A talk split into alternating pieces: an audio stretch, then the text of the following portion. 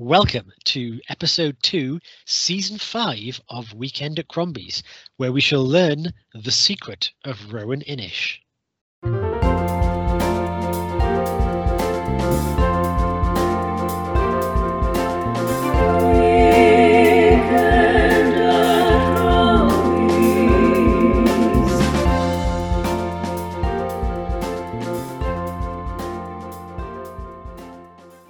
Welcome to Weekend at Crombie's. I'm Hugh. I've no idea of the future, but I can see the past quite well, and the present if the weather's clear. and I'm Dr. James Evans, Esquire. Can I sells you some fish, Mom? Very good. I teetered on the brink of a bad Irish accent there, didn't I? Yes, I was we should, teetering. We, we should I- say, I guess, yeah. a tr- trigger warning: anyone who's moved by bad Irish accents, we are trying our best not to do it. But the uh, the having just seen the Secret of Roan Inish, the uh, the, the Blarney is rich within our veins. It's- yeah, but yeah. Hugh says that not just because we like doing bad Irish accents. We watched an Irish film. to be sure. Oh God. Anyway, we uh, let, let, let take us off. Take us off. What what is the secret of Roan Inish, James? Oh well, crikey! As um, as tradition befits you, I will obviously hand over to you at some point very soon to take to take the reins with the plot. Um, but we begin the story in 1946. Um, we are following uh, a young girl by the name of Fiona. Viola. Um, Fiona, very good, very channeling your inner Gerry Adams there. Very nice.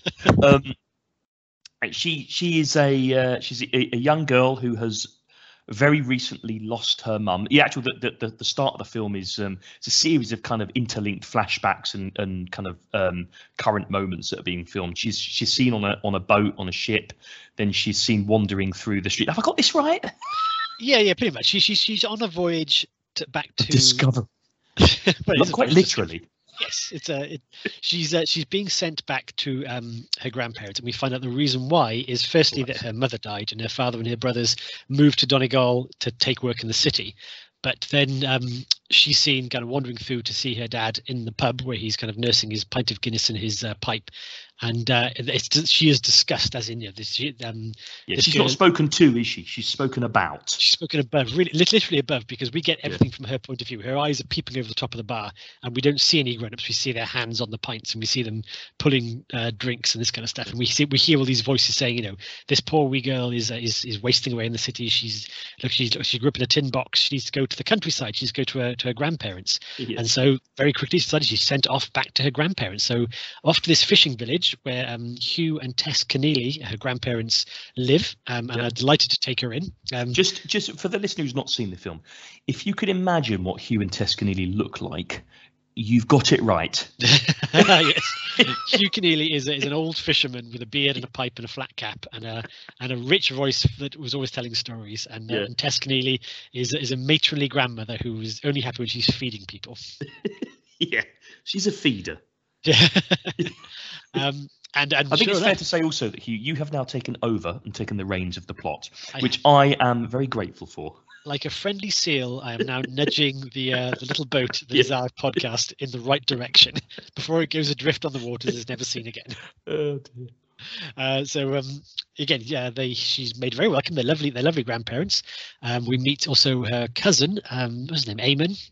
Um, Eamon That's right. Yeah, amen. Yep. Yeah. Who was again um, about uh, five years her senior, um, but kind of twixt twixt manhood and boyhood. And sort of he's Yeah. uh, he's Is it is it worth describing what Fiona looks like? She's she, she's a um she's a she is a bit of a wisp, isn't she? But she's got that kind of windswept looking face, very skinny, uh, long, very bright blonde hair. Um, yeah, not braided, not yeah, braided, bedraggled. all over the Yeah. place. Yeah, um, yeah, Huge eyes taking things, and pretty much utterly undaunted by anything she takes. yeah, in. yeah. she's nothing, so. she's scared of nothing and intimidated by nothing. She wants to learn everything. Um, obviously, mostly actually about the place she's because there's this where she's gone back to is her heritage. She used to live uh, around in, on the island near this this mainland um, harbour. And in fact, this island was called Roan Inish, where all the Coneelly clan lived until they Mm. evacuated. I think there was talk saying the war came and they evacuated. I'm sure that it was. I think it was to get because work was coming and they and they had to go to Yeah. the big cities to do work. So yeah, that's right. I mean, it's actually a tr- yeah, it's a it's a true story, not not Roan Inish necessarily, but Yeah. there was a lot of evacuation of isolated islands in the Orkneys and off the west coast of Ireland as well around that time for economic reasons. Yeah, it's interesting again because, of course, this is uh, the Republic of Ireland, so you know, Yeah. didn't participate in the Second World War. No. But the but the kind of the social effects of this this the war is felt and, and quite keenly so. Um, but she sees the island of Ronan. Apparently, this is you know something that only a Coneelly can see first off, and so grandfather sits down and tells what is the first of many tales as as Fiona essentially discovers um, the family history. Um, and the first one is He is a storyteller, isn't he? he is a great storyteller. Again, Yeah. He's literally sitting. He's sitting at the fire. He's you know he's glowing in his face. He's tapping his pipe out, and he's loving it, isn't he? he's and he's got a he's got a good knack for for spinning a yarn. When he ta- talks of his you know his father's father's father, whose name was Sean Michael, who um this was back in the days when the English dominated Ireland and they were trying to stamp out the language, um, the Irish Gaelic. So uh, Sean Michaels, when he was a, boy, was sent to school because he had apparently a good brain and was hopeful he would he would make something of himself. But he was caught speaking Gaelic and made to wear this collar, which would uh, encourage all the children to mock him for being an idiot.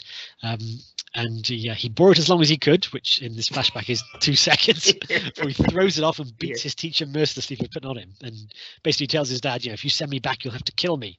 Um, so he doesn't go back. Um, again, it's, it's it's strong stuff. This this whole kind of you know It is, stamping yeah. out the culture, and um, Well, you it, and it's true as well, isn't it? The Yeah, yeah, yeah. Were bastards. Still are.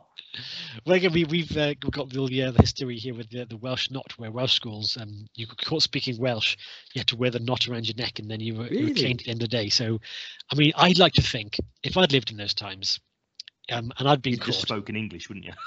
well, no, I, I thought had I been caught, I would have, you know, used every wiles and conniving to get someone else to speak Welsh before the end of the day, because it's not about Yeah. getting caught; it's about who's holding the potato at the end of the day. yeah. That's So it, you it? know, Yeah. so I think I'd be like that German officer in The Great Escape. It's like you know, good luck, and uh, as I said, thank you. It's like Welsh not, get him on him. I probably would have been loathed by my classmates, but you know, they never would have got me. exactly. Yeah. You'd have been Um, hated, but Hated but uncaned. and so in the end, who's the winner? uh, but we digress. Uh, so uh, Sean Michael, um, having rejected kind of the, the land life, is now going to sea with all his brothers and his father. Um, but his the, the the a storm blows up and capsizes everybody. And uh, and again, basically, this, this is just thing the grandfather says: an experienced mariner, when he's thrown overboard, will just take his his draft of seawater and sink to the bottom because he knows it's no good trying to fight it. He may as well just drown, get it over with, rather than it- suffer. yeah, get it over with. Yeah. Um, where but Sean Sean Michael um, basically says just beats the living hell out of the sea. He's like he kicks and he punches the sea. Uh, that sounds like something. Sounds like something that Dwayne the Rock Johnson would do in a new Yeah. movie. like, just I'll beats the fight- living daylight out of the sea. It's a wonderful image. Clearly, know, he's, Sean Michael is fighting for his life, but the idea Yeah. that he's just having a go at the sea until the sea says, "No, I, I don't want this anymore." Yeah, He's washed ashore. me. And he's washed ashore and he's actually revived by these these these kindly uh, um, villagers. And but the moral of this is that that a that Sean Michael is the, the only one who can carry on the Coneelly line. So it all begins really from him. He is the Mm. the, the Yes, 'cause progenitor they've all they've all they've all drowned. yeah so he's he's the last and indeed now the first Coneelly uh, all the Coneellys are descended from Sean Michael. But he's also saying you know it's it's a it can be a bad omen to to for the you know to take what the sea to give back what the sea has taken basically Mm. so if you've you denied the sea um the Coneellys it's implied will have this relationship with the sea forevermore Uh oh. uh-oh Don't Um, deny the sea. and and so uh, we, we carry on you know the next day um we Fiona was going down to help her grandfather um tar the boat uh, and and lo and behold we get another story uh, so we uh, Well, well, this Sean Michael is is um revived, isn't he? Through he's he's told he's oh, is- actually is this the next day? this is the next day yeah See, this is why I don't describe the plot. Yeah.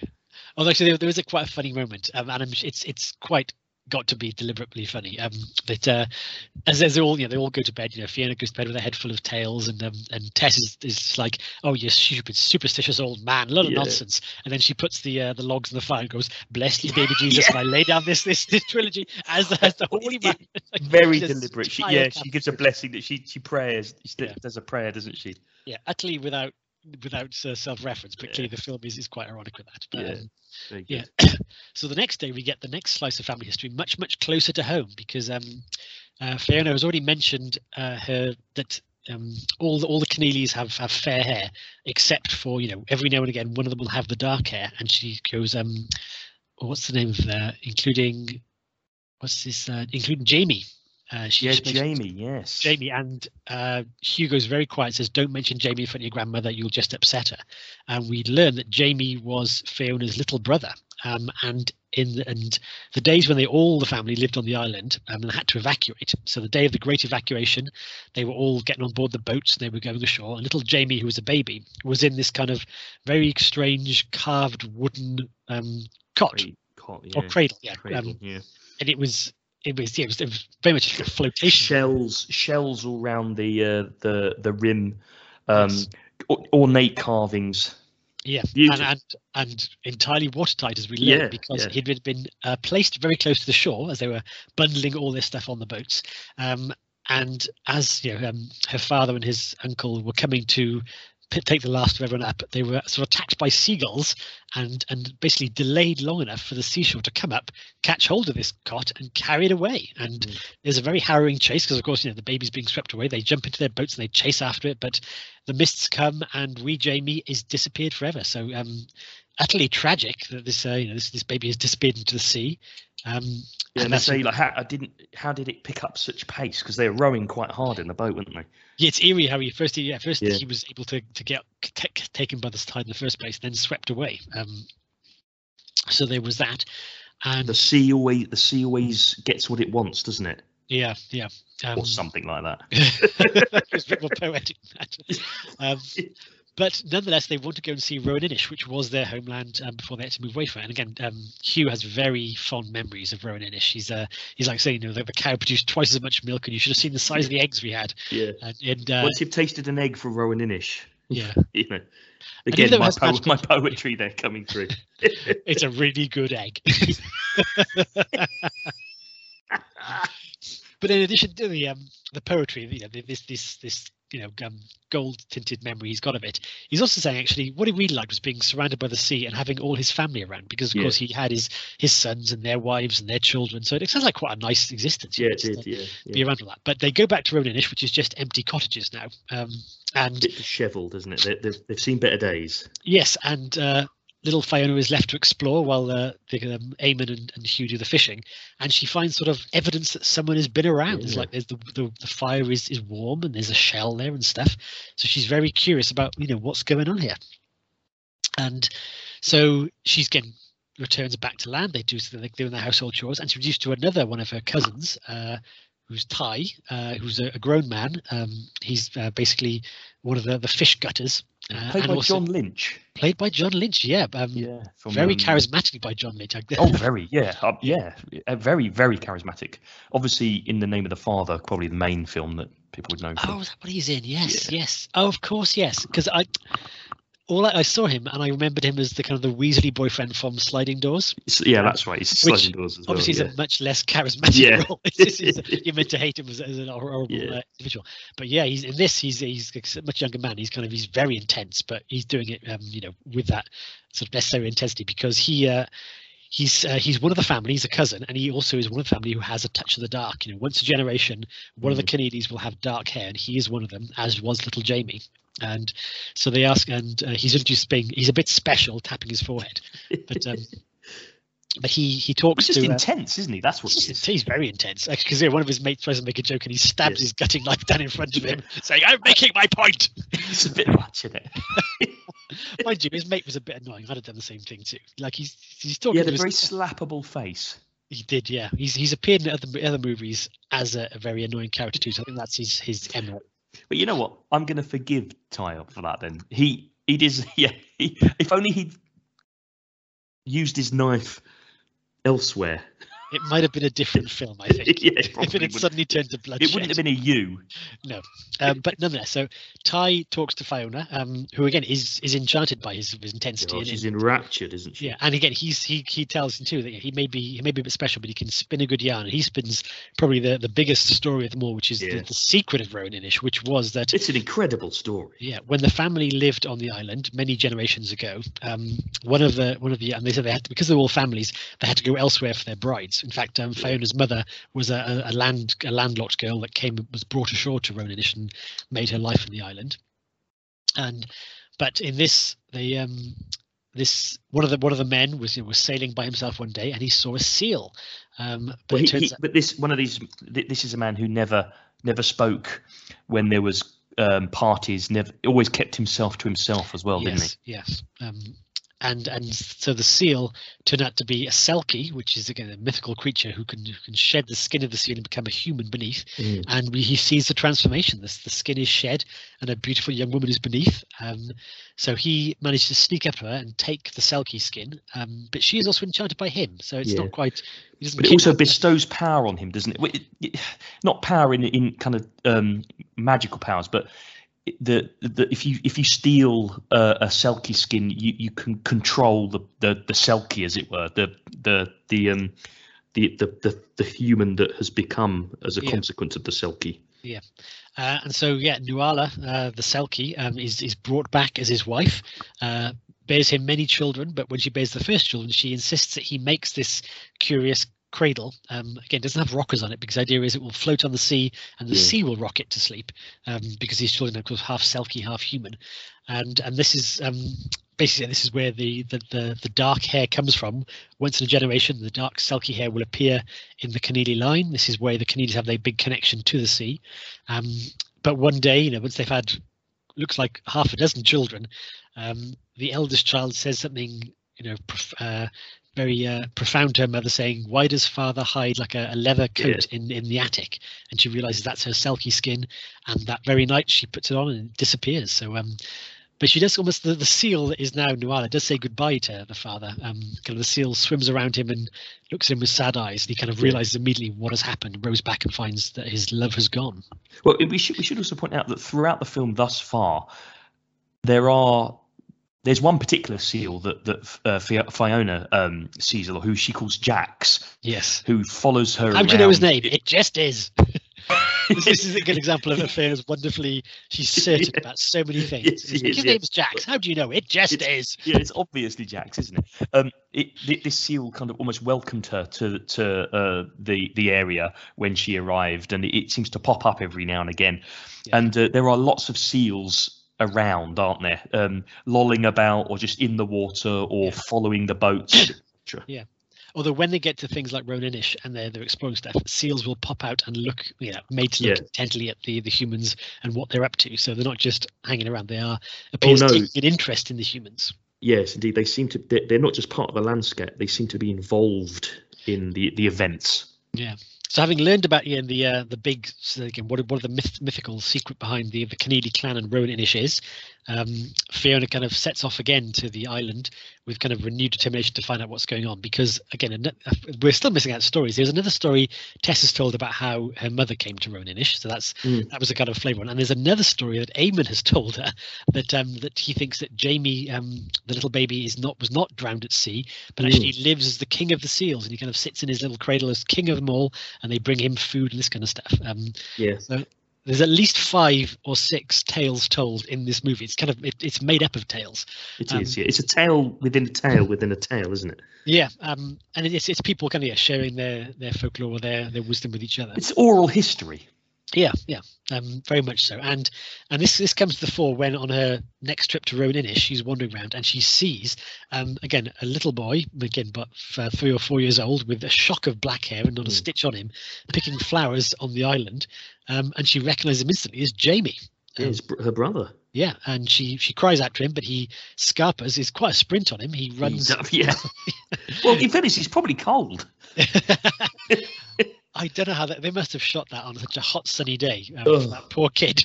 Well, there's one scene we were, well when we come to it. There's a scene later Oh, in the film as well where I just thought to myself, give that child a, a blanket or something. No animals were harmed in the movie. I don't know if, if, how many kids they went through. Get the get the black wig out. We lost another one.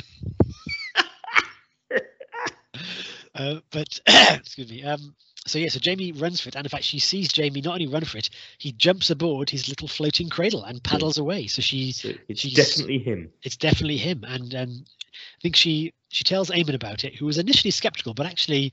I guess her earnestness, um, Yeah. firstly that she's seen what she's seen, and secondly that she's not lying. She's kind of, she's she's insistent that she's telling the truth. Um, sways him round. Uh, So so you, you also wonder whether Eamon, although it's not explicitly said in the film, might have had some experiences like this himself. Yeah, yeah. You know, Um, that is true because he he's he also believes in the whole idea of the myth myth of the seals. Yeah. In fact, when she talks to uh, to Tadhg Coneelly, um, who was seen fishing with his bare hands, yeah, with remarkable yeah, he skill. stops the boat and then puts his hand in the water and brings up this massive fish. enormous fish is fantastic. He leans Yeah. over, woof, out it comes, uh, and she asks, you know, have you seen Jamie? And he goes, I may be mad, I'm not blind.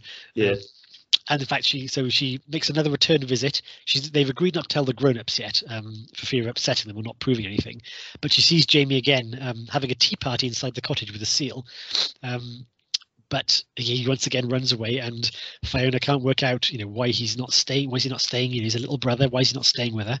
And she basically works out she's going to uh, have a deal with uh, the Selkies. If they repopulate Ronin, if they come back to live there, they will give Jamie back to them. Uh, Yeah.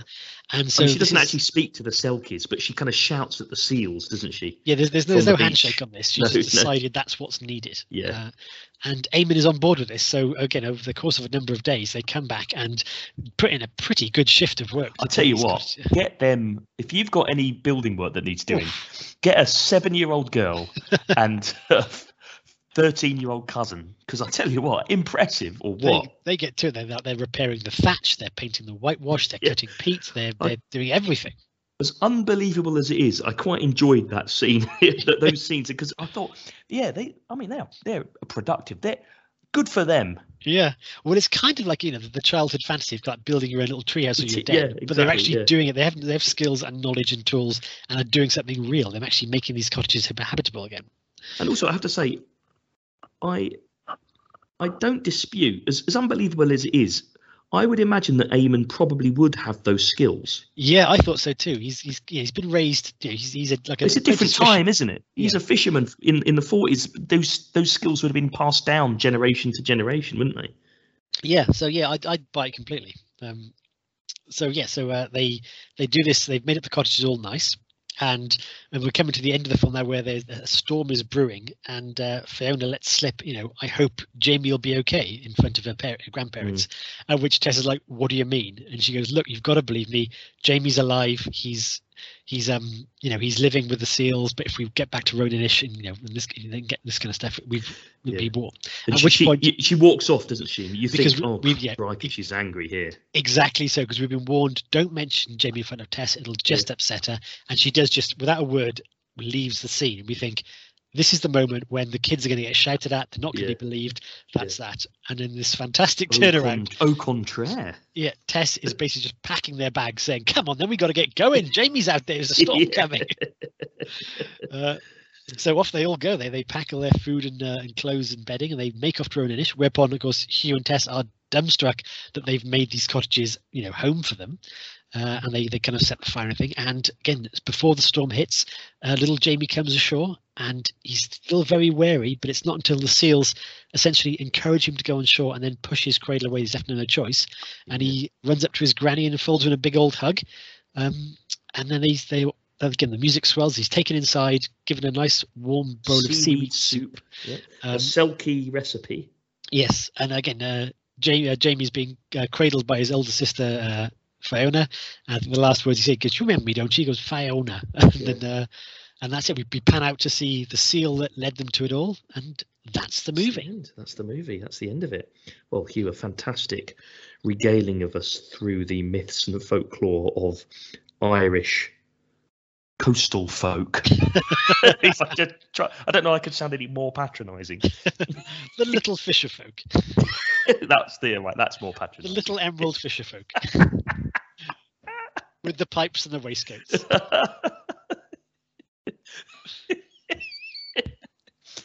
oh dear. Right. Well, I mean that wraps it up, though, doesn't it? Does it? There's just nothing more to say. So with that, I think uh, we'll, we'll take a little break, uh, have a nice bowl of seaweed soup ourselves, uh, and then we'll come back. We'll find out why James chose uh, this very curious film for us to watch and, and what we thought of it. Join us after the break.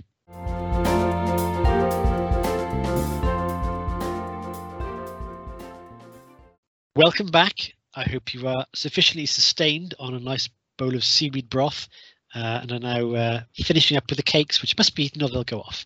Um, but before we do that, James, could you please tell us uh, why you chose The Secret of Roan Inish and how on earth you came to find it in the first place. Well, hang on. Before we go, what is an what's what's a traditional Irish cake? Uh, I believe You're good at is- cakes. I'm good at cake. I believe it's just cake. Okay, cake. Right, I so imagine it doesn't have much sugar because I saw them. There's a scene where they're weighing out what was like a minuscule amount of sugar, Yeah. and it's and I guess this is post-war. That seemed like a lot of sugar. That would be like two teacups for me. Oh God! I wouldn't last. I wouldn't last in a second. Jesus Christ. And how how have you been since the diagnosis of diabetes here? Well, all my teeth falling out. I've taken my mind off it. To be honest. cool, blimey. Uh, the secret of Roan Inish, yeah. So um Well, I can, I can say I can if I can if I can. I did know why you chose this, and you're following what appears to be the theme of season five, which is every film must have a character called Hugh in it. yeah, So yeah, I've, I've- there's a lot to live up to for my pick at the end of the, of the episode. I don't know if I can do it. I think our run of Hughes may stop at two, but I'm quite impressed. Well, that is the well. That takes up the next ten minutes of my uh, my description. no, no. Um, so there were there's three reasons why I chose the secret of Roan Inish. Um, It's like you're telling a tale already. There are three reasons three bejesus. Roan Inish was chosen. The first one is your great great daddy's daddy's daddy. no. So um well, there's a Weekend at Crombie's is is about shining a light on on unloved or underseen films, and obviously, I think The Secret of Roan Inish is a good example of that. That isn't a reason to choose it. There are hundreds of thousands of films that are unloved and unseen. You I'm just picking something out of a hat. Unlike you, Hugh, that seems to just have a big hat Literally. you have I do have a big hat that I pick things out of. um, but um, one of and I'm harking back to season one a little bit now. Mm. But one of the other reasons why uh, we wanted to, to to set up and, and do Weekend at Crombie's, Crombie's was to look at films from um, directors or um, uh, kind of actors and actresses that that maybe are are not quite so well known within their oeuvre, if that makes sense. um, and um, I, there's, I've got. I'm going to choose a couple of these during this season because I think I'll kind of bring it back a little bit. But, but the Secret of Roan Inish is one of those. It's by a director called John Sayles. Now, John Sayles isn't a particularly well-known director. I, I will add, he is a well-respected director of. Um, a, a very eclectic range of films. Um, I'm a huge fan of John Sayles. Um, he has his his biggest, most well-known film is probably uh, Lone Star, which Ah, stars Matthew McConaughey and Chris Cooper. It's a kind of murder um, police procedural set in Texas. It's Um, quite but recent, isn't it? uh, ni- well, it's 96 actually. So it's it's only it's, it's the film he made after this. So it's Okay, so not- not, at all. no, not at all. Well, it's it's within the modern era. Let's Do you know what? I think I think uh, my wife told me about it last week. So for me, it's real. She's like, Oh, okay. I've just seen this film called Matthew McConaughey called Lone Star. I was like, oh yeah. So So that's a. John Sayles film as Oh, well. okay. and I, uh, Lone Star is one of my favourite films. I love that film. Um, he also f- directed a film in the 80s called Matewan, M A T E W A N, and that's a film about union activity and union action in the 19th century. Again, doesn't sound particularly interesting, I would add, but it's a fantastic film about the burgeoning workers' rights um, and uh, quite a it's quite a tough film, but also quite a kind of uplifting and rousing film as well. So that's a cracking film. He was also uh, directed a film called Eight Men Out, which is a baseball film starring Charlie Sheen um, about the, uh, um, the the baseball World Series in the 1920s, where one of the teams took a, a bung basically and lost lost it, and it's about what happened to them. That's another really good film as well. So he's made a number of films which I really like, and um, the the Secret of Roan Inish um, I'd never heard of as part of his oeuvre, and I thought, oh, okay, um, not seen that. That sounds good. Secondly, um, it looking looking into it in a little bit more detail, it um, it, it made its money back, I suppose. It washed its face. It, it, it had quite a small budget, although large in John Sayles terms. This was the most expensive film he ever made, or he has ever made to date. So Okay. it's not, you know, he doesn't deal with big budgets, and it, it, it made basically what what did it cost? It cost five point seven million dollars. It made just over six million. So it was it wasn't a box office s- storm, but it wasn't a a, a failure per se, given the, the money that was put into it. But it does tap into a number of things that um, I really like um, in in films. F- First of all, I should add that this passed me by completely, and it would have come out in the early '90s, maybe '93 or '94, and um, I would have been I would have been well up for a story about uh, myth and folklore and selkies and stuff like that. So I have no idea why I didn't pick up on it at the time. Really? Because I, in at this time of my life, I was looking for cowboys in World War II and sci-fi in '94. I think I, Therein lies the difference between us, Hugh. you see this this to me, had it come out, I'm sure would have come out wheeled on a large television for the, the class to watch if we were doing social history. yeah, you probably it's exactly right. kind of thing that a teacher would go, "I'll Yeah. stick this on. They'll like this." Yeah, yeah, and, and actually, all the kids will hate it. But I, I mean, I, and who knows? If I had watched it when I was, you know, 14, 15, I, I might well have hated it. I don't know. You know, who, who can tell? Um, but it, uh, I mean, I suppose I don't. Not notwithstanding what the film is, which is Yeah. a, which is a slightly. If someone described a film to me about myths and folklore and um, selkies that turn into humans or some kind of transformation, I probably would have been well up for it. But but I might have watched it and gone, and that wasn't quite what I was expecting. If you know what I mean. Well, it's Um, called that- magical thinking- realism. That's kind of the posh fantasy, Yeah, isn't it? So it's the- if, uh, yeah, it's, it's fantasy people who don't want to admit they're watching fantasy. Yeah, but and, you know, a, a counter argument to it might be that you could describe something where there's um, myth and fantasy, and there's a, a forest, and there's a series of wolves, and and the the a woman turns into a wolf, and, and vice versa. Well, that's the Company of Wolves. It's a very different film. You know, it's an 18 certificate about Yes. sexual awakening, but it's it's described in a similar way. Yeah. So, um, I, you know, I would have loved it, and this completely passed me by. So I love the idea of the film. Finally, its its cinematography is by Haxel Wexler, um, who is just a behemoth of a cinematographer. Um, one flew over the cuckoo's nest would be the the, the, the main one that he did Oscar-winning um, cinematography for that film, and um, you know it, I just think it had quite a lot of chops behind it. You know, John Sayles, a director I like, Haskell Vexler, Wexler, a very famous cinematographer, a genre of film, notwithstanding the fact that it's a family film, which I probably wouldn't have been so keen on, but it's a it's a story type film which probably would have piqued my interest, and yet no, but I you know. I, You'd never heard of it? No. Um, Never heard of it. I came across it, and you know, I know my films, and I thought, oh, I've never heard of that. I've never met anyone who's heard this, heard of this film, Yeah. and I'm surprised because um, it's, um, you know, this, this, it's, it is what it is, right? So, um, and it was released. It, it, it, had, it was released with good reviews. It was critically acclaimed to a certain extent. Um, and yet it seems to have just passed into maybe it's just passed into myth doesn't exist per se Well, it just happens that it's on amazon prime as well which is Well, weird in- i didn't know that The inter- reason I thought you picked it up, and the reason I think it is because it's on Amazon Prime, is there was something at the beginning saying this film has been restored i by saw that but i didn't know that And I'd assume, I assume A, that's why you'd found it because you you keep an eye out. But I thought this film, I assume, has been picked out by you know of, of special cultural interest or significance and has therefore been restored. And maybe that's how it's kept its head above water, because yeah, Maybe. a- a thirty-year-old film that did not make a splash. You know, I mean, I'm getting water metaphors all over the place. you know? yeah yeah a 30 year old film that did not make a big splash um you'd think would just disappear but it's it's it's it's on amazon prime and not everything is No, although when you look at the the um the poster for it on Amazon Prime, it's it's like you know the cheapest poster that they could find, isn't it? It's it just looks awful. But you're right. I and I, I, genuinely, I didn't know that when I started watching the film. It was only when I when I put it on yesterday that I saw that at the start because I was expecting it to be a bit a bit fuzzy, a bit grainy, not very well Yeah. kept, and actually it was pristine. yeah Um, it, it was a good a good restoration. So I don't really know. Uh, I don't, you know, maybe it has quite a, a, a cultural following in Ireland, perhaps. And obviously, you know, the, the kind of the myth of the Selkie is a is an Irish and Orcadian kind of myth. It's very Selkie's a big business. Certainly in Scotland they are. So I went on on my honeymoon. I went to um, the Isle of Mull. Big business, and there are seals everywhere. So maybe Yeah. maybe in in in those parts of um, the world, it, it, it is more maybe not well regarded is the wrong word, but more well known.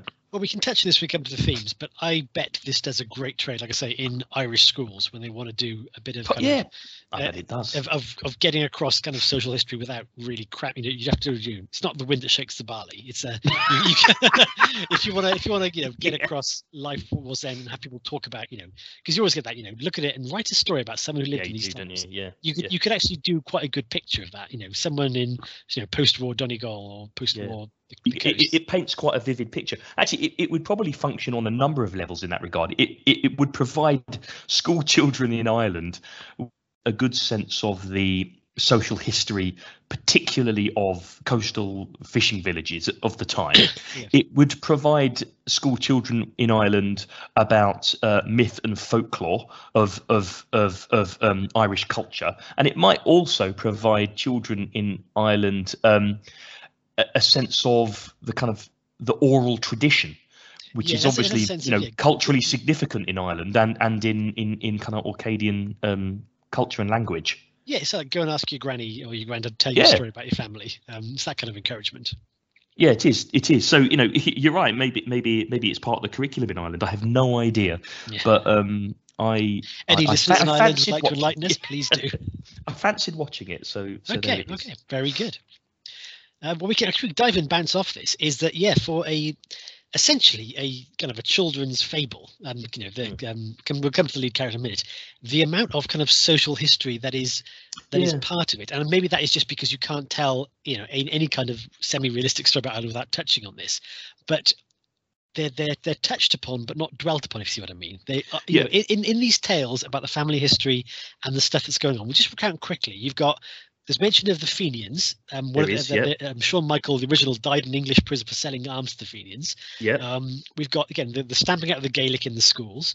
Yeah. We've got Wh- when um, he's rescued from the sea, he's taken into a barn on Roan Inish by um, uh, uh, the the locals that live there at the time. They live with their animals. yeah He is kept alive and warm by sleeping between two cows. yeah, but again, know? in terms of just the, like the social thing, they, they talk Yeah. about how um, again the, the evacuation of the island of World War Two. Yeah.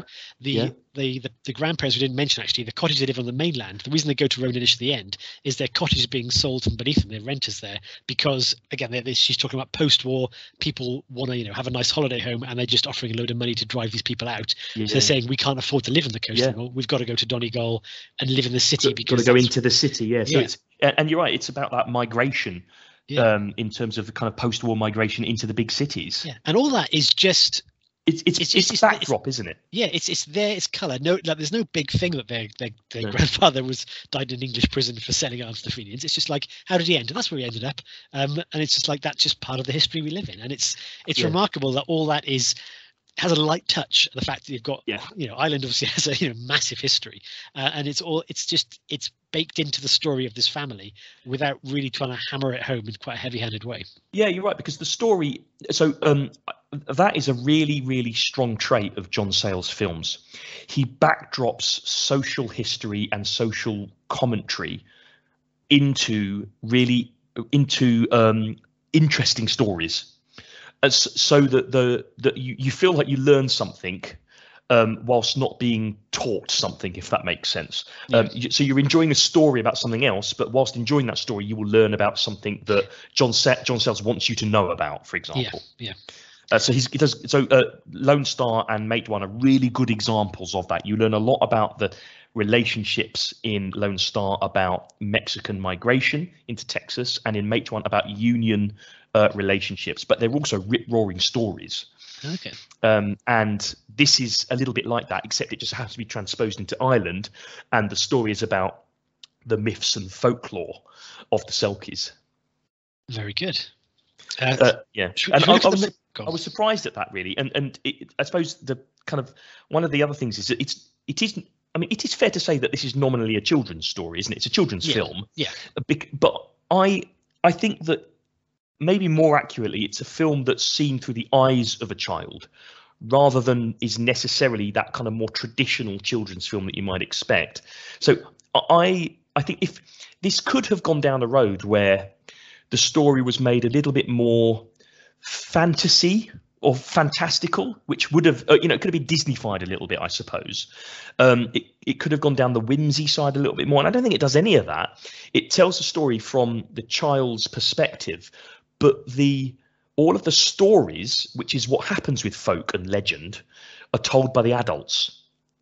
Um, because it's the adults that have to translate that the the, the kind of the folklores because folklores folk folk tales are quite scary. They can be quite sinister. So it's that balance between a children's film but seen through the eyes of a child and interpreting those adult themes in the story of the kind of myth and the folklore as well which i thought was quite clever. Yeah, although I would say there is again there is a bit of a a common theme in some children's stories about you know um, I'm thinking like the Secret Garden is one where um, Yeah. and it's, it's, it's others less than well known where a child is sent to a kind of a, a new location and brings that innocence or curiosity about with her and and doing so kind of heals the hurt that Yeah. everyone is talking about but no one can quite address. Um, Yeah, you're right So- because and, and I think that yeah, you're right. It's the um it's the innocence and the um the ability to because the children in these kind of films and stories they're not bothered about the baggage, are they? yeah, yeah, And so they don't have to deal with that. They deal with what the trans the transformation needs to be, yeah. which is well, we're just going to go and live on Roan Inish. That's what we're going to do, and they do. Yeah. Um, but we'll go, Cash, we'll come to the, the main character because actually, yeah, I mean, this entire though it's interesting. The the the the almost like the structure of the the film is in the character actors. I mean, John Lynch is a very Yeah. young man, but mostly it's it's the old actors um, telling these yarns, um, and Yeah. that's the bones of the film. That that's what really sets it up. It's it gives an awful lot of character.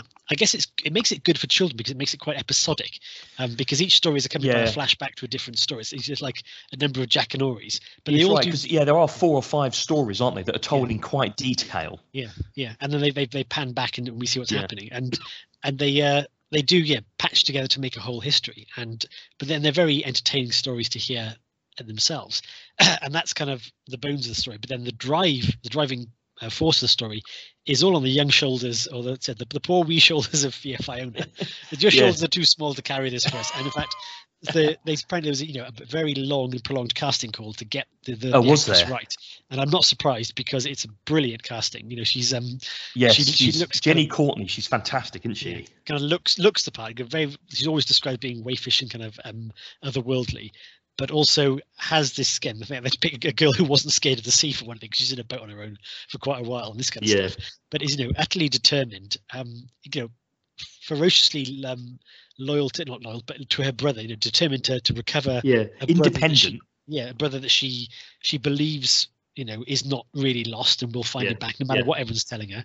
And and yeah, it's it is literally her grit that then go. She she was one who basically carries along her older cousin. He's he's he's doing what she what her call is. Yeah, but there, I mean, there, there she, she um she gives as good as she gets as well, doesn't she? So she um there's a scene when her and Eamon are going to Roan Inish, I think for the first time alone. Yeah, Um, or or Eamon is going to do some fishing, but he agrees to drop her off at Roan Inish, and you know he's basically saying to her, "Look, um, you'll meet me by the by the the, the big rock at, at four o'clock." Yes. um, you know, I don't. You know, your your your your your grandma and granddad will um they'll they'll hang me if if anything happens to you. I know. you know, so it's really quite funny that she's um she's almost bored of him already, as it were. she just wants to get to Roan Inish and explore, and you know, she, she often she'll she'll get there and she'll fall asleep and she'll immerse herself in the environment and the smells and the feelings of of the of the cottages that she's in as well. yeah, yeah. That is really good. Um, so yeah, I mean, so she's well cast, and again, the uh, everyone around her. They're um, again, young Eamon is the only uh, child actor who's who's a decent uh, decent uh, foil in her, but Yeah, everyone yeah. else is is yeah. I mean, yeah, Hugh and Tess are very good. Older, there's a couple of others where there's like a shopkeeper that tells a bit of story. Again, John Yeah. Lynch, Tadhg does this great uh, long story where he talks about the the Selkie. Um, so it's all good stuff in there. It's interesting though because I, I always wonder with child actors actors, and I was looking at um, I was seeing if Jeni Courtney had made any other films, and she hasn't. Yeah, So she only made this was the only film that she has ever been in, um, and I, I I always wonder whether when you see a when you see a child acting on screen really naturally and really well, uh, obviously it is it is the it is the child acting, but I wonder how much the rest of the cast and the director has in eliciting that um, performance as well. You know, because um, she she's obviously a non-professional actor. Yeah. At the time, she was Just she resting. come- she, she come back could be any day now. You don't know. It could be. It could be. Yeah, it could be. But you wouldn't know, would you? Um, you wouldn't know that that was her first film. She inhabits the role brilliantly, and I wonder whether she inhabits the role because that they made it easy for her to buy into that character, right? Whereas you, you hear about you directors, yeah, yeah. making a kind of you know scene of wonder to elicit a wondrous response from the actors. This kind yeah, of stuff. So exactly. yeah, I mean, uh, Yeah, you can easily imagine that. Uh, they, they just had to find the right person to respond in the right way. Yeah, and and they did. They found her definitely. Although I'm always very intrigued when I when you see actors cross over. There's um you know child actors again. Drew Barrymore was an obvious choice. There's um Nic- Nicholas Hoult is another one. They they're, Yeah. they they're very good or you know very competent child actors and like they've they've done their bit. They've been in movies and then they there's that awkward phase and they just manage to make a leap and then they're actors again. Um, and yeah. It's, like have they done it? Have they done it? Yes, they have. Yeah, I'm they enjoying have, them as an actor. and then you get like um maybe this is a bit unfair, but Daniel Radcliffe, who I don't think has quite made it. No, I mean he's got he's got a lot of things to shake. But again, um, yeah, a lot of the Harry Potter lot, you know, they they haven't shaken off. you know, No. what, what is an enormous mega franchise? But again, they were probably picked because they just you know happened to respond or look the right way, Yeah. and yeah, and that was that. and that's yeah and i suppose you know does that actor no it makes them be, it makes them fantastically responsive. And actually that's in, in a film like this where she really does have to drive she as you say the driving force of the story. She connects the plot points she connects the characters. She has to have that strength of character. And uh, yeah i think she does it brilliantly actually in this film. Yeah. um I, I was i wanted to kind of um touch upon the, the look and the feel of the film as well. Pr- primarily um I think John Sayles' direction is quite simple, although it, it, it's it's effective. There are points in it where I think that there's a kind of there's a, a um uh the momentum of the camera work is really is really good, and and you, you see the um when when they're kind of when um when Fiona and Eamon are, are doing up the cottages, for example, there's Yeah. a really really good kind of montage scenes, and the camera work is really moves in and out of the cottages. I think that was really great.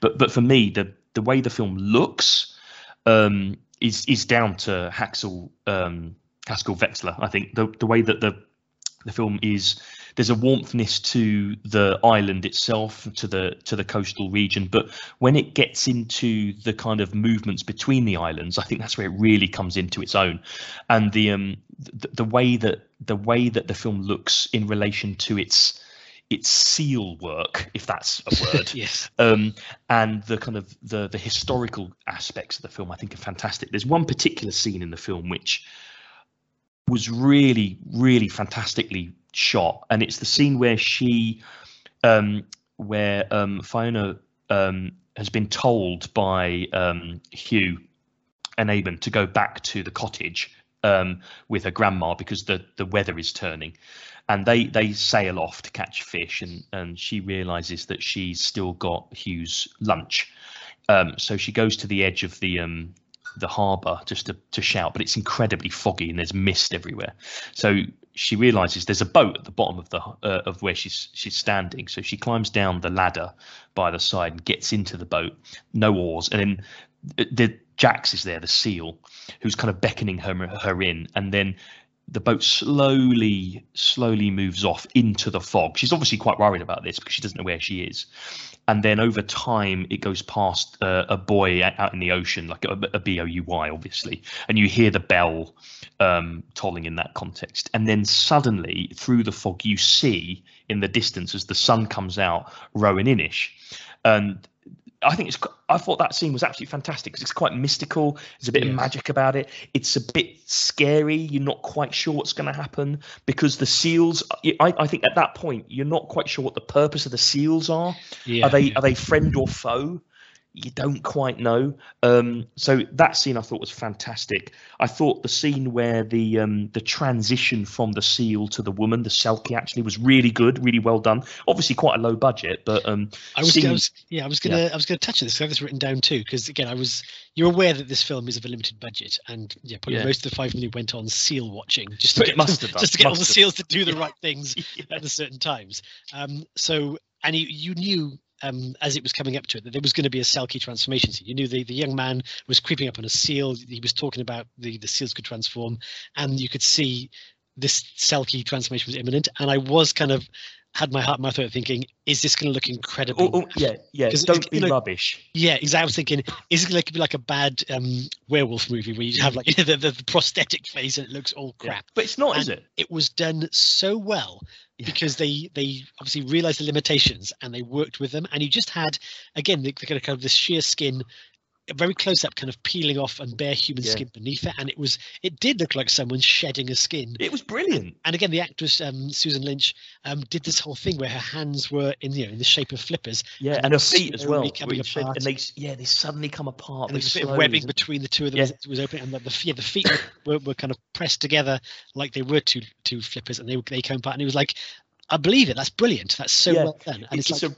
yeah. I, I completely agree with it. It's a really good example of good storytelling, isn't it? That you don't have to Yeah. have a massive budget. You don't have to have um, huge practical effects. You can just use the sleight of the camera, your imagination, and just Yeah. a little bit of information to create to fill in the gaps. It was. Yeah. It, I thought it was fantastic. yeah. So I was I was huge props for that because that was incredibly well done, and yeah, um, yeah, really really good. It was a relief as well, to be honest. Yes. I, I was with you. I thought this is make or break. yeah, Really? because this, this is the secret of Roan Inish. This is what it's all about. Yeah, it can't look rubbish. Yeah. and in fact, we haven't mentioned actually yet, Susan Lynch, I believe, is the sister of John Lynch. Um, Yeah, uh, that's right.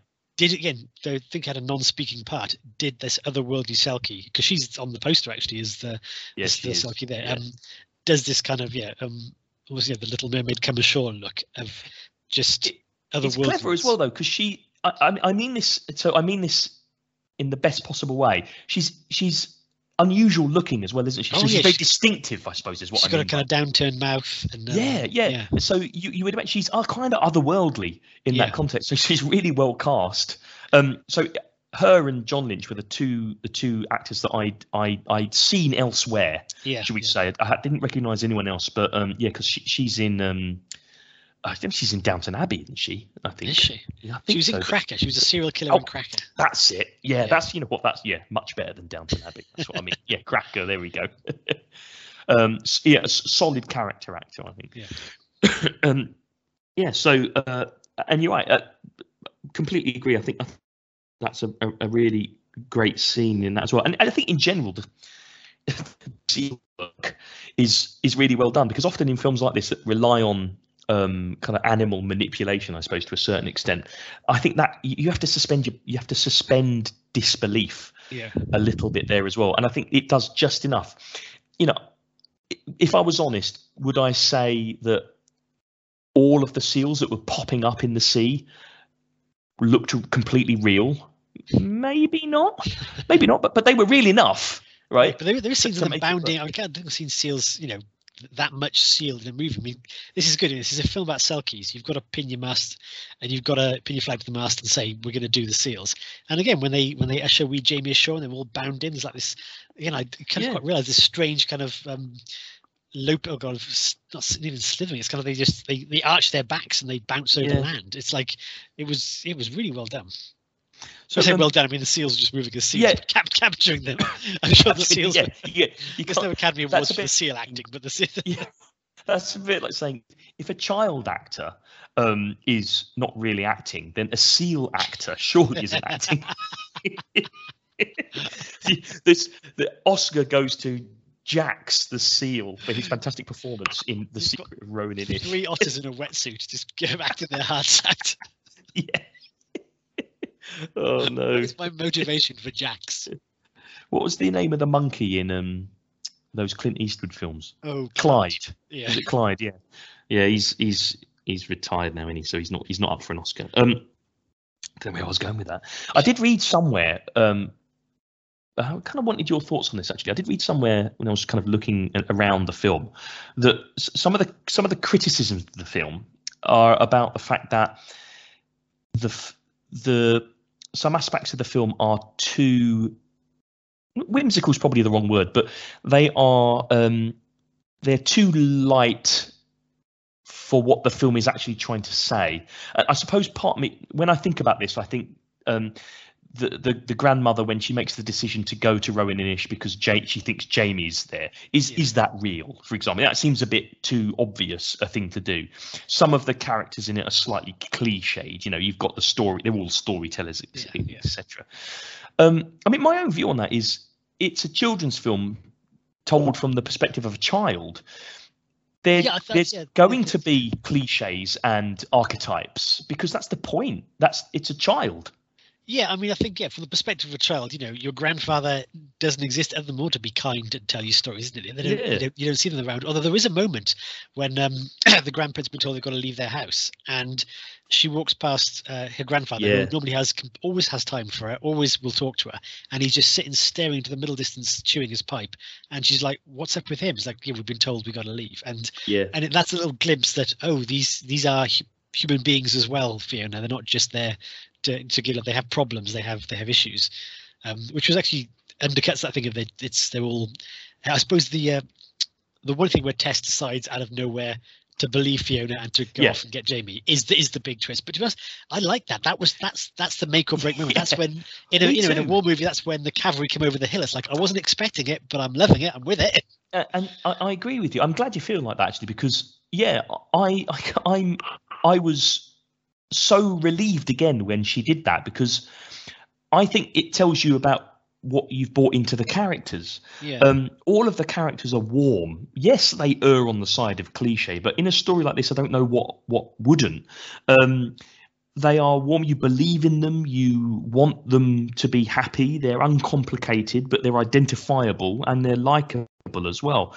And so, her reaction fitted in with the way that the story needed to be told, I think. And I, I thought that fantastic. Yes, absolutely. Let's get over to Roan Inish. Let's go and find Jamie and let's have a nice warm cup of seaweed soup in a thatched cottage. I mean, uh, honestly, give me a ticket right now. I'm there. but that's the thing. The only other way to play it is that Tess doesn't believe him, forcing uh, Fiona, Eamon, and maybe Hugh to to go break alone. away, race Yeah. alone, grab Jamie, and then all of a sudden Tess is the villain. And in fact, Yeah, she's not. not She's right, the one that gives that gives Jamie his big old hug right off because actually it's been shown that she has felt his loss more keenly than anyone. yeah, yeah. Because she's talking about it, she goes, you know, he had an old soul in his eyes. He's been here before. It's like, don't talk about him. You're upsetting yourself. And she, she, even though she has talked about him the least, she in many ways has kept his memory alive the most. His counsel more. Yeah, absolutely. yeah. Yeah, Um, So yeah, it was, absolutely. it's it, in that sense, the film has prepared us for the fact that if she knows there's the slightest chance that he's there, she would drop everything and go there. It's it's not like she, she you know, she's out of the blue saying, "I refuse to go to Roan Inish." Oh, let's go. It's like she was ready for this. Yeah, and and and you know the film isn't. It's not all lightness and, and airiness either. The social history that's presented in it, I think, gives you a good example of the the, the challenges that they faced. I mean, there's a there's a point in it where um, Fiona is lying in bed and looking out the window. Or she, I think she just wakes up in the morning actually, or she's just about to go to sleep, and she she said she simply says "mother" Yeah, yeah, because she it's poignant. She misses her. yeah. She wants her back. Um, yeah, so They don't know, hide from it. They they no, they don't. They don't. yeah. They don't. It's part of the story. And I think, see, the thing is, I, think children's films work best when they present that toughness. You know, I, I think I think a lot of children's films don't give children enough credit. Um, they need to be able to buy into these stories, and having that, um, having that challenge, having that transgression almost is is important for them to. I don't know. I think I think children can take it a lot more than we think they can. It, it becomes an exciting story, doesn't it? Where people you care about. Otherwise, it's just people jumping around, laughing and joking and singing. And to be honest, there's a time and a place for that. But gi- gi- give me give me a story about a family broken, wanting to go back home with great seal work. oh dear. Um, are there any other films? Or actually, before we before we go on, is there anything else you want to add about this? No, I think other than um, no, I think it's again strong characters, and I suppose the the what I've got my notes is the story's warming. It's it's Yeah, just a strange way to say yeah. It's, it's, it has an odd description to make about it, but you watch the film and you are warmed by it. I agree completely. It's a slow film, isn't it? It's a slow film that takes its time to deliver its story, and you can kind of really settle into it. And it's a it's a happy story. It's a good Yeah. story. Yeah, Um, things work out. Um, and so you, I, I, I, I- finished the film. You're right, feeling warm and feeling satisfied. It's like, oh yes, the Coneelly's have done it. Well done. yeah, yeah. Um, yeah. other films like this. Well, any that you would suggest first? of Yeah. I mean, there's, there's a couple from different aspects. I mentioned again the Secret Garden. That's the kind of Mm. child goes to a place and it kind of brings a boon with her. Yeah. And Carrie's War is another one that's probably a bit Ooh, closer to yeah, home, where it's um, they go right, to, yeah. to Wales and and they uh, and do that kind of stuff. Um, else was I thinking? Uh, again, on a completely different tangent, is like Pan's Labyrinth, which is again a very Yeah. child-centric magical realism thing. But the, the Um, thing, I, I, so I had Pan's Labyrinth as well. But the thing about that is that that's another film that integrates the social history Yeah, with the fantasy in quite well. I mean, it's not a children's film, is it? But it's, but it does the same thing. I think Yeah. that um, the Secret Roan Inish is doing. the closest match to this film, though, which was I'd, I'd give it as companion piece, is Song of the Sea. Yeah, that's what that was on my list as well. Absolutely, Yeah, yeah, I thought so. and that's a which is fantastic film. Lovely film, really Yeah. moving. Um, again, it's a it's an anime um, about again a young Irish boy who uh, his his sister Saoirse is a is a Selkie, and it's his adventures with her. But it's um wonderful film. Yeah, I love that film actually. Um, I watched it just before Robin was born. Actually, weird. I don't know why, but it, I think it was on. I was in absolute bits. I'm, I'm a hard bastard, but I was crying my blooming eyes out at that film. It's a great film. Um, I had a couple more uh, uh, on the line of um, Secret Garden actually. So these aren't the only things. These aren't films per se. These are TV programs that I remember watching I okay. growing up. So one of them is Moondial. Um, oh yes, do you remember Moondial about the I do, yeah. yeah, yeah, about the girl who go back in time to help um, the the children in a in a in a in a larger state, and one of them had tuberculosis, I think. Yeah. Um, so that was I used to I used to really love Moondial. That reminded me a bit of this a bit a little bit. And the other one is the Owl Service. Um, which I don't know. it's an Alan Garner novel which was tr- um, convert, converted, which was made into a TV program for Granada TV in the late 60s. I remember watching it when I was quite young. It's set in Wales actually, and um, it's about um, it's a, um, these children that go and spend the summer at their um uh kind of like you know grandparents' place basically, and they've got a they've got a um a, a dinner set up in the attic with owls on them, and it it it transforms them in it takes them into the past and transforms them into these kind of folk these folk creatures um, in rural Wales. It's really it's fantastic. It's absolutely brilliant. Eight part series. Um, it was repeated loads and loads in the 80s. It's probably not been on TV since, but if if you if you can't get to see the program, definitely read the book, The Owl Oh, yeah. Service. It's really good. Marvelous. So it kind of that was that's that one's about Welsh folklore and, and history as well. Okay, I'll keep an eye out for that. So, having done that, are we all set now to go for our scores and then what we're watching next? I oh I'm so excited. okay, join us after the break.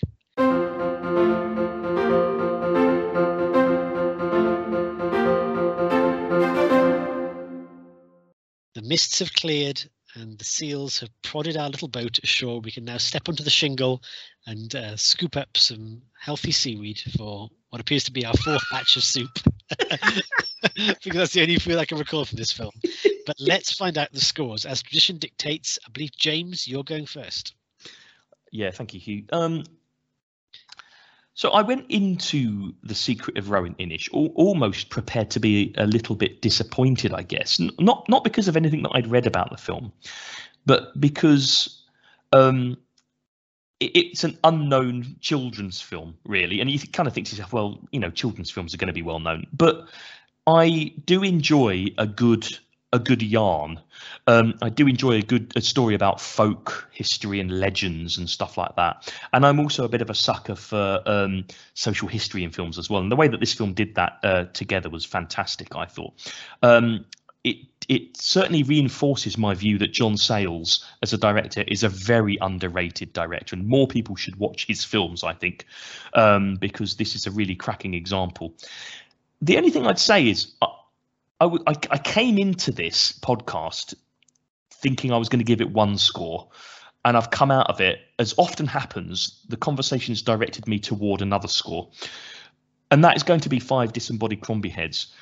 Mainly because I think your enthusiasm, whether you give this five disembodied Crombie heads or not, is not really the point. But your enthusiasm for the film almost reinforced what I was thinking about it. I just needed someone to justify it because, in the end, it is a children's film. but I think it works on many levels. So for me, it's five disembodied Crombie heads. Five disembodied Crombie heads. Interesting. Okay.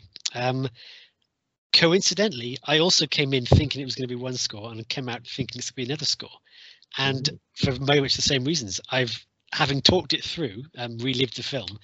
Again, I think that the strong storytelling and um, again the the fact it pulled off what it meant to what it could pull off with its budget and its story and its and its its scope It did fantastically well. It told the story it wanted to tell. And again, you came away feeling good, feeling warmed, feeling like you'd heard a good story. So I think on that merits, for me, it's going to be five as well. Oh, oh, oh, full house. Full house for the Secret Initiative. I would not have thought that was going to happen. Me neither. So I was I was thinking of coming into it with four stars. Yeah. Um, but but actually, the conversation here. Why wouldn't I give it five? What what was wrong with it? Yeah. For what was it was, nothing. So it's five. Well, that's fantastic. So it joins the ranks of Breaker Morant and the Court Jester. the Breaker Morant, the Court Jester, and the Secret of Roan Inish, the three greatest films to have ever been made. I think we we want to roll at the moment though. Oh, We've had with some that- cracking cracking films Well, lately. don't worry, I'll, I'll bring us down. No, never that, Hugh. Never that. Go on then, Hugh. So after after the joys of the Secret of Roan Inish, Yes. what will we be watching in March? In March, we will be watching Somewhere in Time. Ooh, somewhere in time. Intriguing. I'm going to go with a science fiction film, probably a romance too. I've never Okay. heard of it. Interesting. Okay, well, we will by March, but until then, that somewhere is Roan Inish, and that time is now, and it's bedtime. So I will. Uh, I hope uh, you'll appreciate the uh, seal of approval we've given to the film, Oh God, let's end it now, please. and I will wish you a very healthy and a happy weekend at Crombie's. Good evening, all. Weekend at Crombie's. That seaweed soup looks as appetizing as it sounds. Have you never had laverbread? I don't think I have. No. Ooh, well, when you next visit, I'll get a big pound of laverbread and I'll cook it Ooh, up with some bacon, some cockles. Uh, oh, well, look what you're saying, but you know, did you say bacon and cockles? Bacon and cockles. I'll be there tomorrow. Just ho- hold on the seaweed. I'm all up for bacon and cockles, Hugh. I didn't say bacon and cockles. I said Sorry, seaweed. Sorry, sorry, bacon and scallops. Oh my god, Yeah, bacon scallops and a nice slab of laverbread. I'll be there tonight. What you have you ever seen laverbread? I don't think I have. I it doesn't. have. It I looks must have done. nothing like bread. Bread is an ironic term in that it, people ate it to sustain themselves. It right. looks like um, a best way to have alien matter. Oh god. It's a. It's it's Oh, slimy. Madame Monsieur, with this alien matter, you are really spoiling us. It's slimy. it's viscous. It's it's so incredibly dark green. It might as well be black. Um, and you wonder why you lost your job at the Welsh Tourist Board.